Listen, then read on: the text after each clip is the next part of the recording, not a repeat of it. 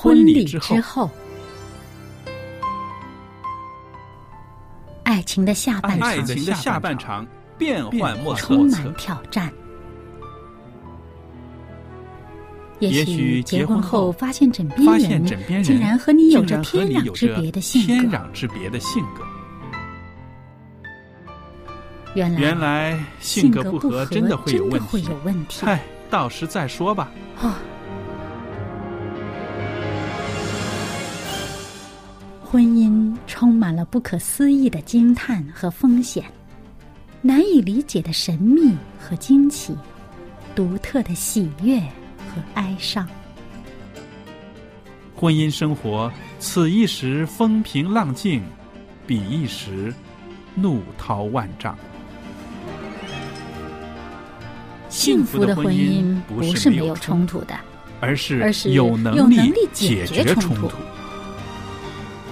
两个人总比一个人好，因为二人人劳碌碌同得美好的果效。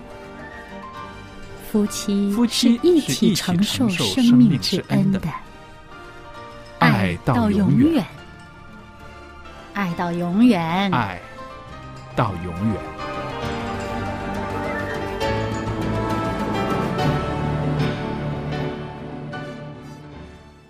收音机旁边的听众朋友，大家好，我是肖佳丽，在这欢迎您收听《婚礼之后》这个节目。今天呢，有我们的好姐妹夏玲在我们当中，夏老师您好，佳丽您好，呃，跟我们听众也打个招呼。亲爱的听众朋友们，你们好。因为呢，夏老师哈参加我们的节目哈不久，他还是呃很紧张的，但是每次呢节目过了三五分钟之后呢，他就很进入状态，就会很啊、讲得非常流畅了。那今天呢，我要跟你讲一个问题呢，是你我都经历过的，就是我们在婚后啊，怎么样迎接孩子的来临。常常听人家说，小孩子的出生呢，会影响夫妻的感情。在这方面，你觉得呃，是不是真实的呢？这是不是一个谎言呢？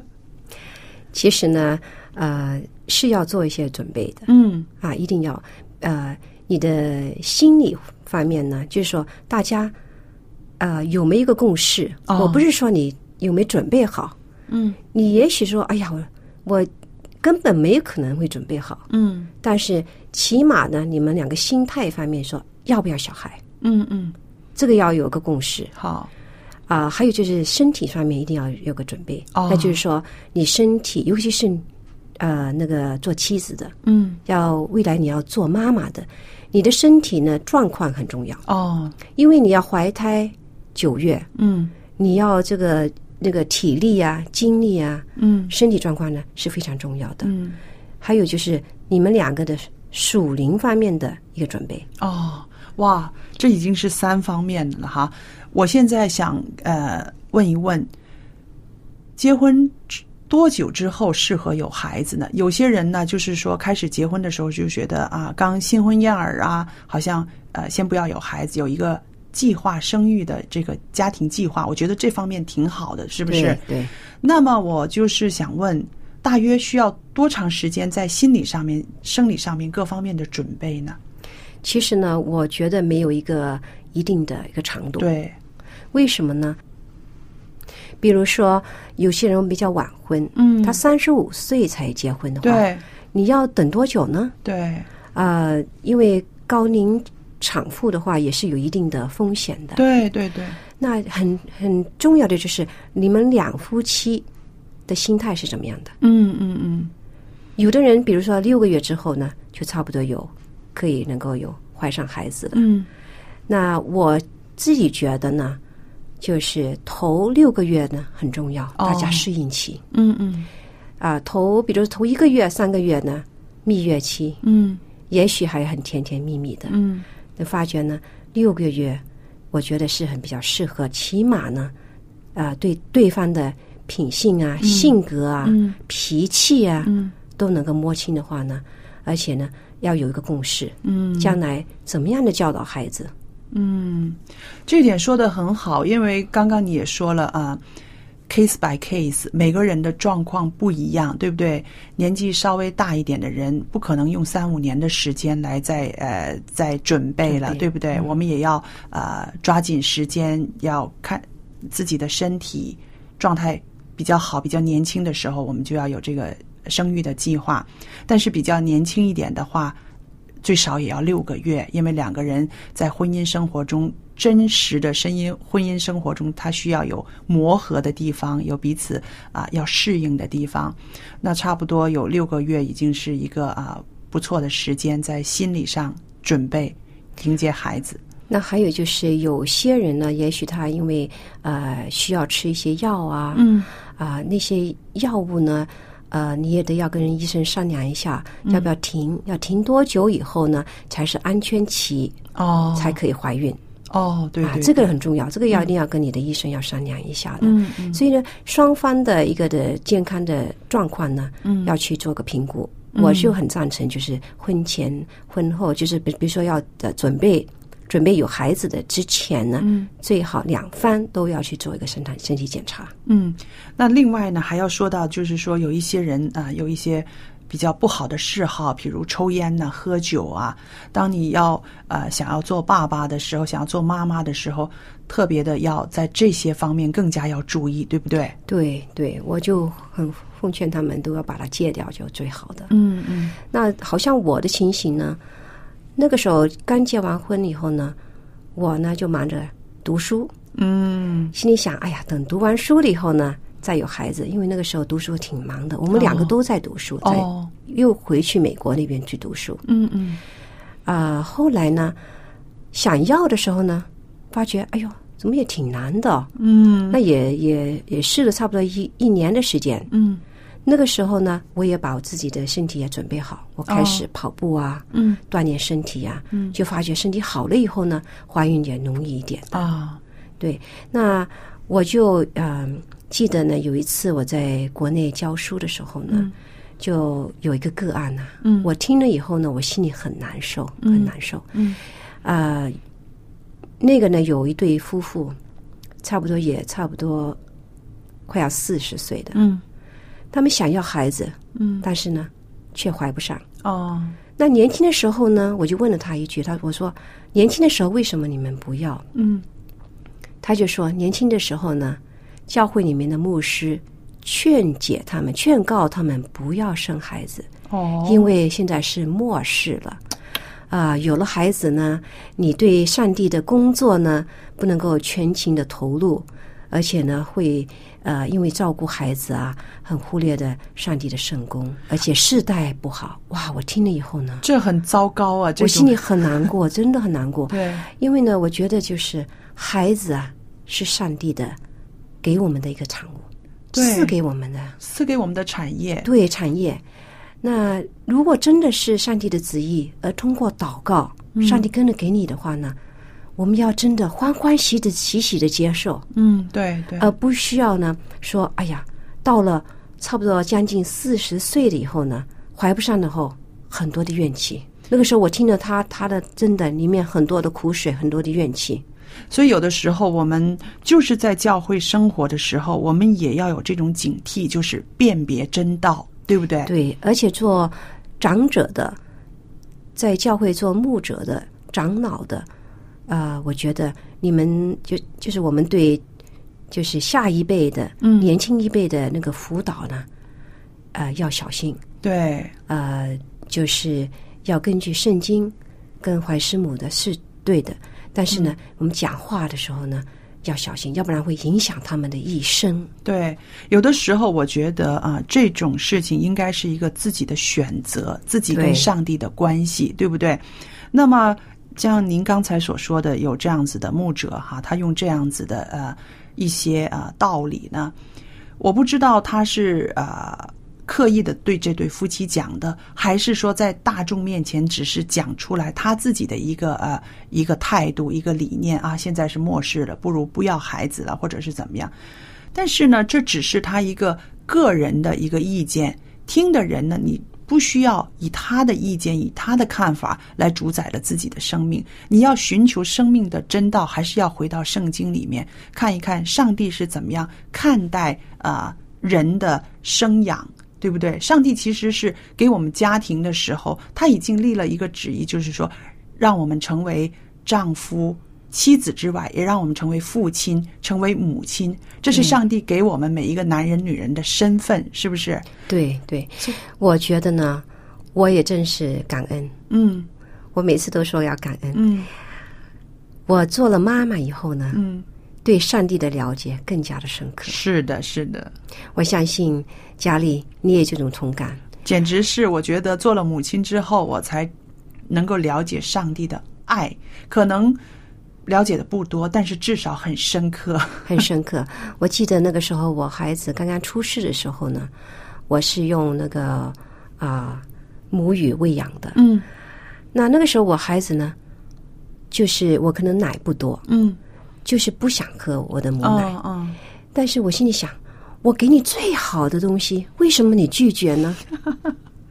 对我心里很很难受啊。对，我给你最好的，就好像有的时候你，我心里想想看，上帝是不是跟我的心态也一样呢？嗯，他给我们最好的东西，但是呢，我拒绝，嗯。拒绝，好像不了解他对我对我们这份的爱，嗯。所以我深深体会到，那个时候我小小孩出事的时候呢，很多问题，嗯，因为他吐奶啊，一个月之后就突然的吐奶，哦，吐到他一岁，哦，那个时候一个月之后呢，我去看了医生，看了很多医生，为什么他有这种情形？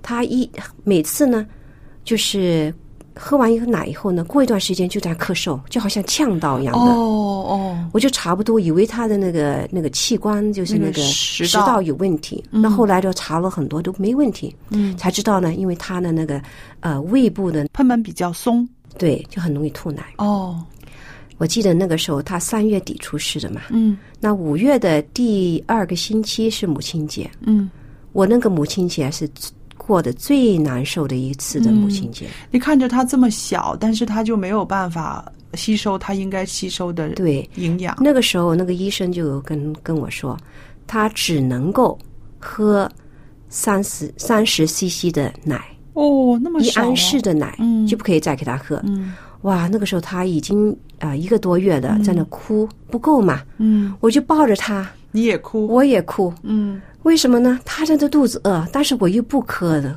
不可以给他多一点，嗯。要等要等等多一个小时以后呢，再给他。嗯。那个母亲节刚刚好，我的先生呢，嗯。去了出差，嗯，不在香港，啊，我就真的很辛苦，抱着他一边哭一边喂他。嗯。我心里在那想，上帝啊，我相信你一定会体验到我这个时候的心态对，我的痛苦，对，我的无奈。嗯所以呢，我觉得就是我更深刻的了解到上帝对我的爱，尤其是当我做了母亲以后。所以我就觉得我们信上帝的这些妇女啊，也是很很幸运的。为什么呢？当我们有苦处的时候，我们至少知道跟上帝哭一哭、诉一诉。上帝，我所经历的，你都知道。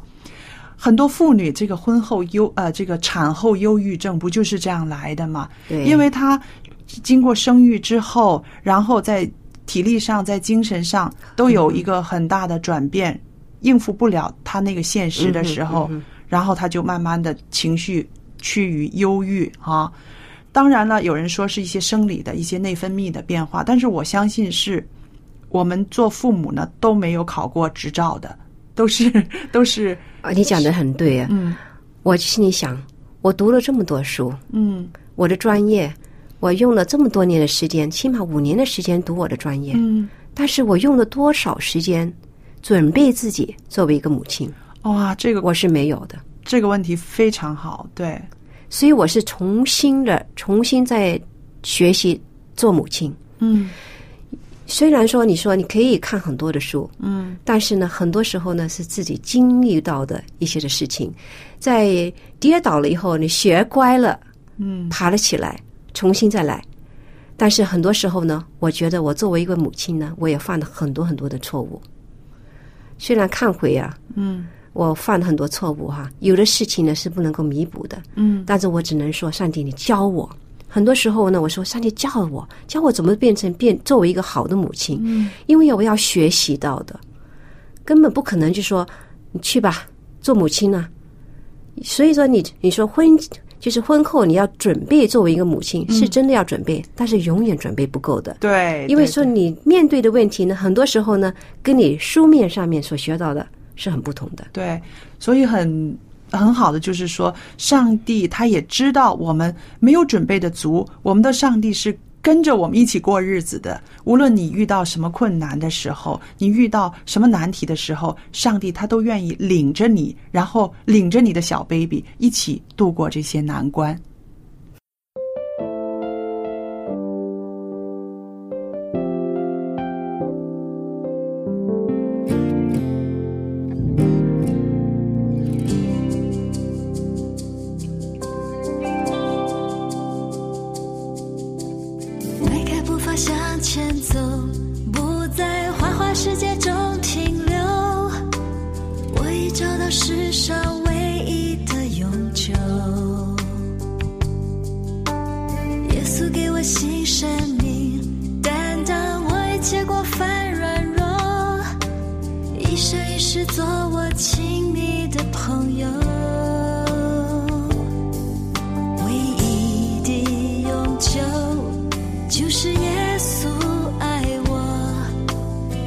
心。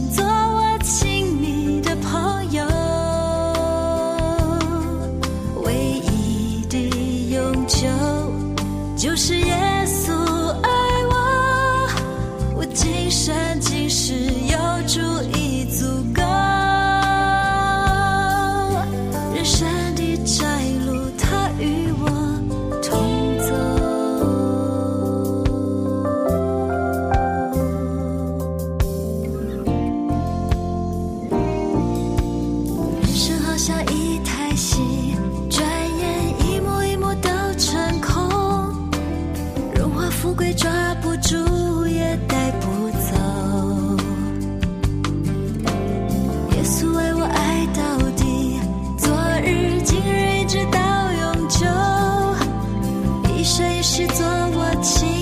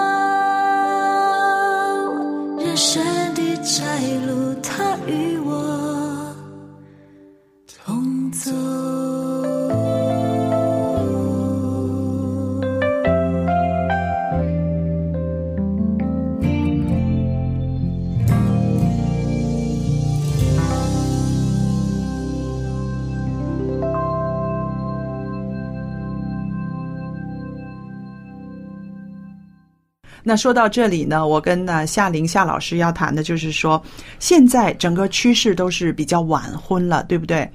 那晚婚的人士在啊预备呃生小孩的这方面呢，我们在心理和生理方面，我们应该有一些怎么样的准备呢？那您是学这个公共卫生的，又是在学校里面教这个啊健康教育的，我相信在这方面你也呃辅导过不少案子吧？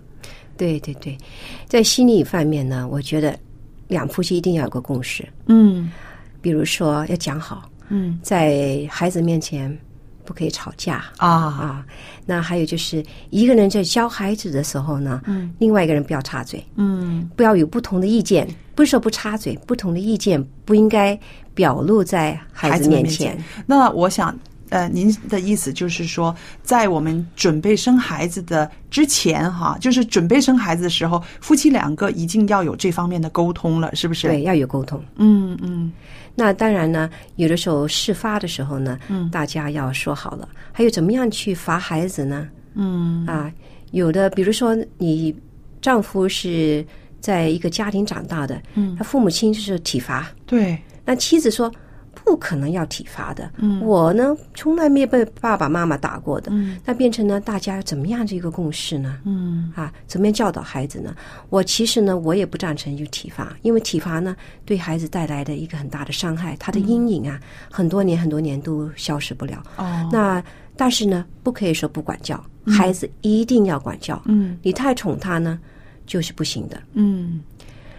那另外呢，说到就是啊、呃晚婚的人士哈，除了在这方面我们要抓紧时间要彼此沟通，将来怎么样养育孩子之外，那么在他们希望有孩子之前，可能会遇到很多挫折，因为年龄比较大了，不容易怀孕了，对不对？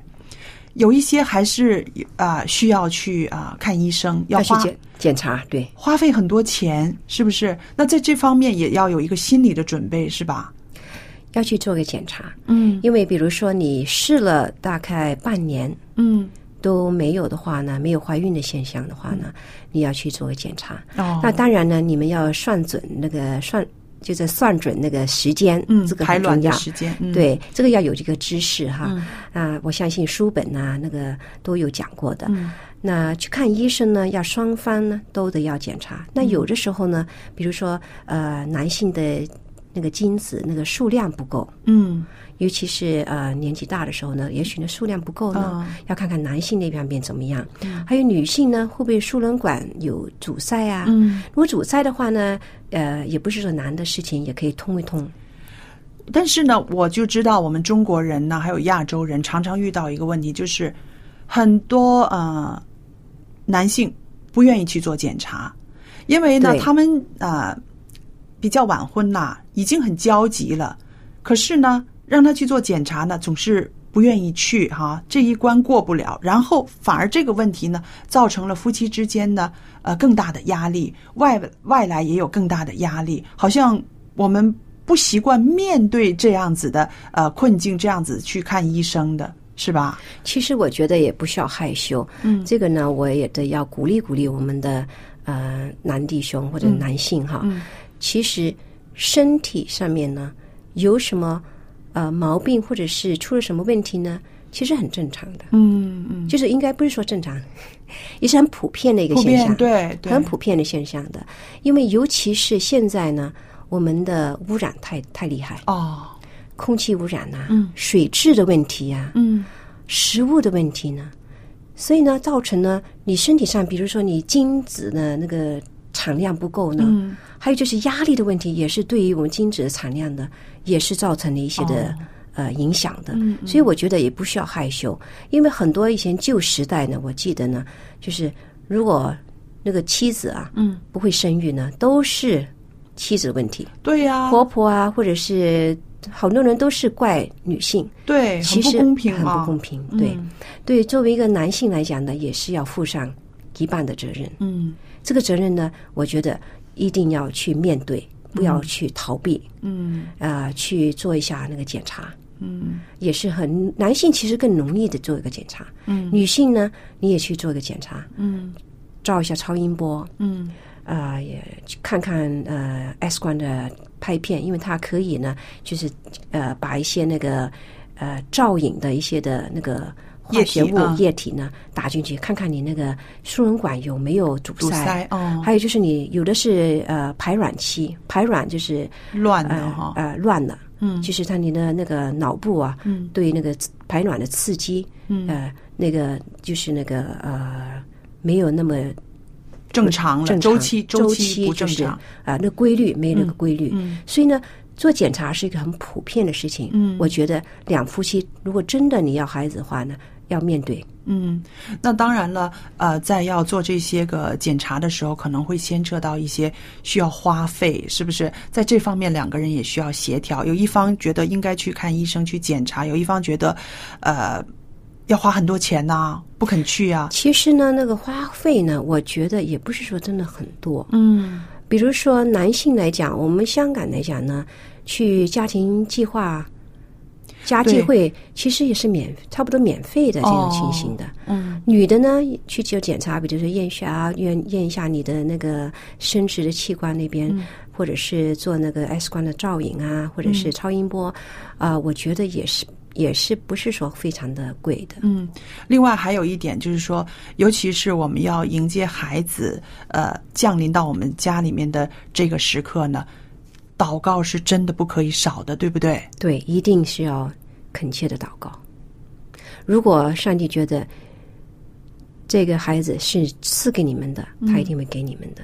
就像像诗篇诗诗篇诗篇有说过嘛，每一个人呢，还没有怀的时候呢，还在母胎的时候，他上帝已经给了名字，都知道你是谁了。对，既然我们是信上帝的，为什么我们不可以相信孩子是上帝赐给我们的呢？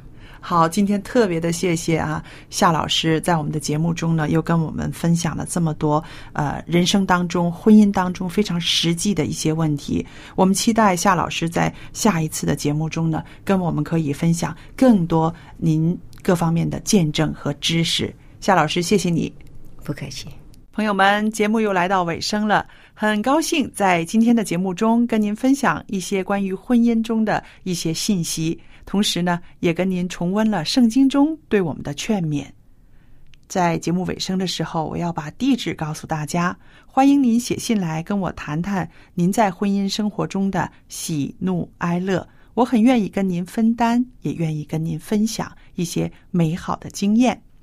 那在这个时候呢，我也有一套很好的函授课程要送给大家的。这个函授课程呢是少年圣经函授课，您可以向我索取，让您的孩子在家里面读这个函授课啊，里边都是圣经中的知识和道理。这个课程啊有四十课，读完之后，我们还会向他颁发一张证书，就是证明他函授课已经毕业了。少年圣经函授课是我要送给听众朋友的，您写信来索取。电子信箱的地址是佳丽，佳丽的汉语拼音的拼写，跟着呢是 at v o h c v o h c 点 c n，我就会收到了。好了，今天的节目就到这儿结束，谢谢您的收听，记得写信来哦，再见。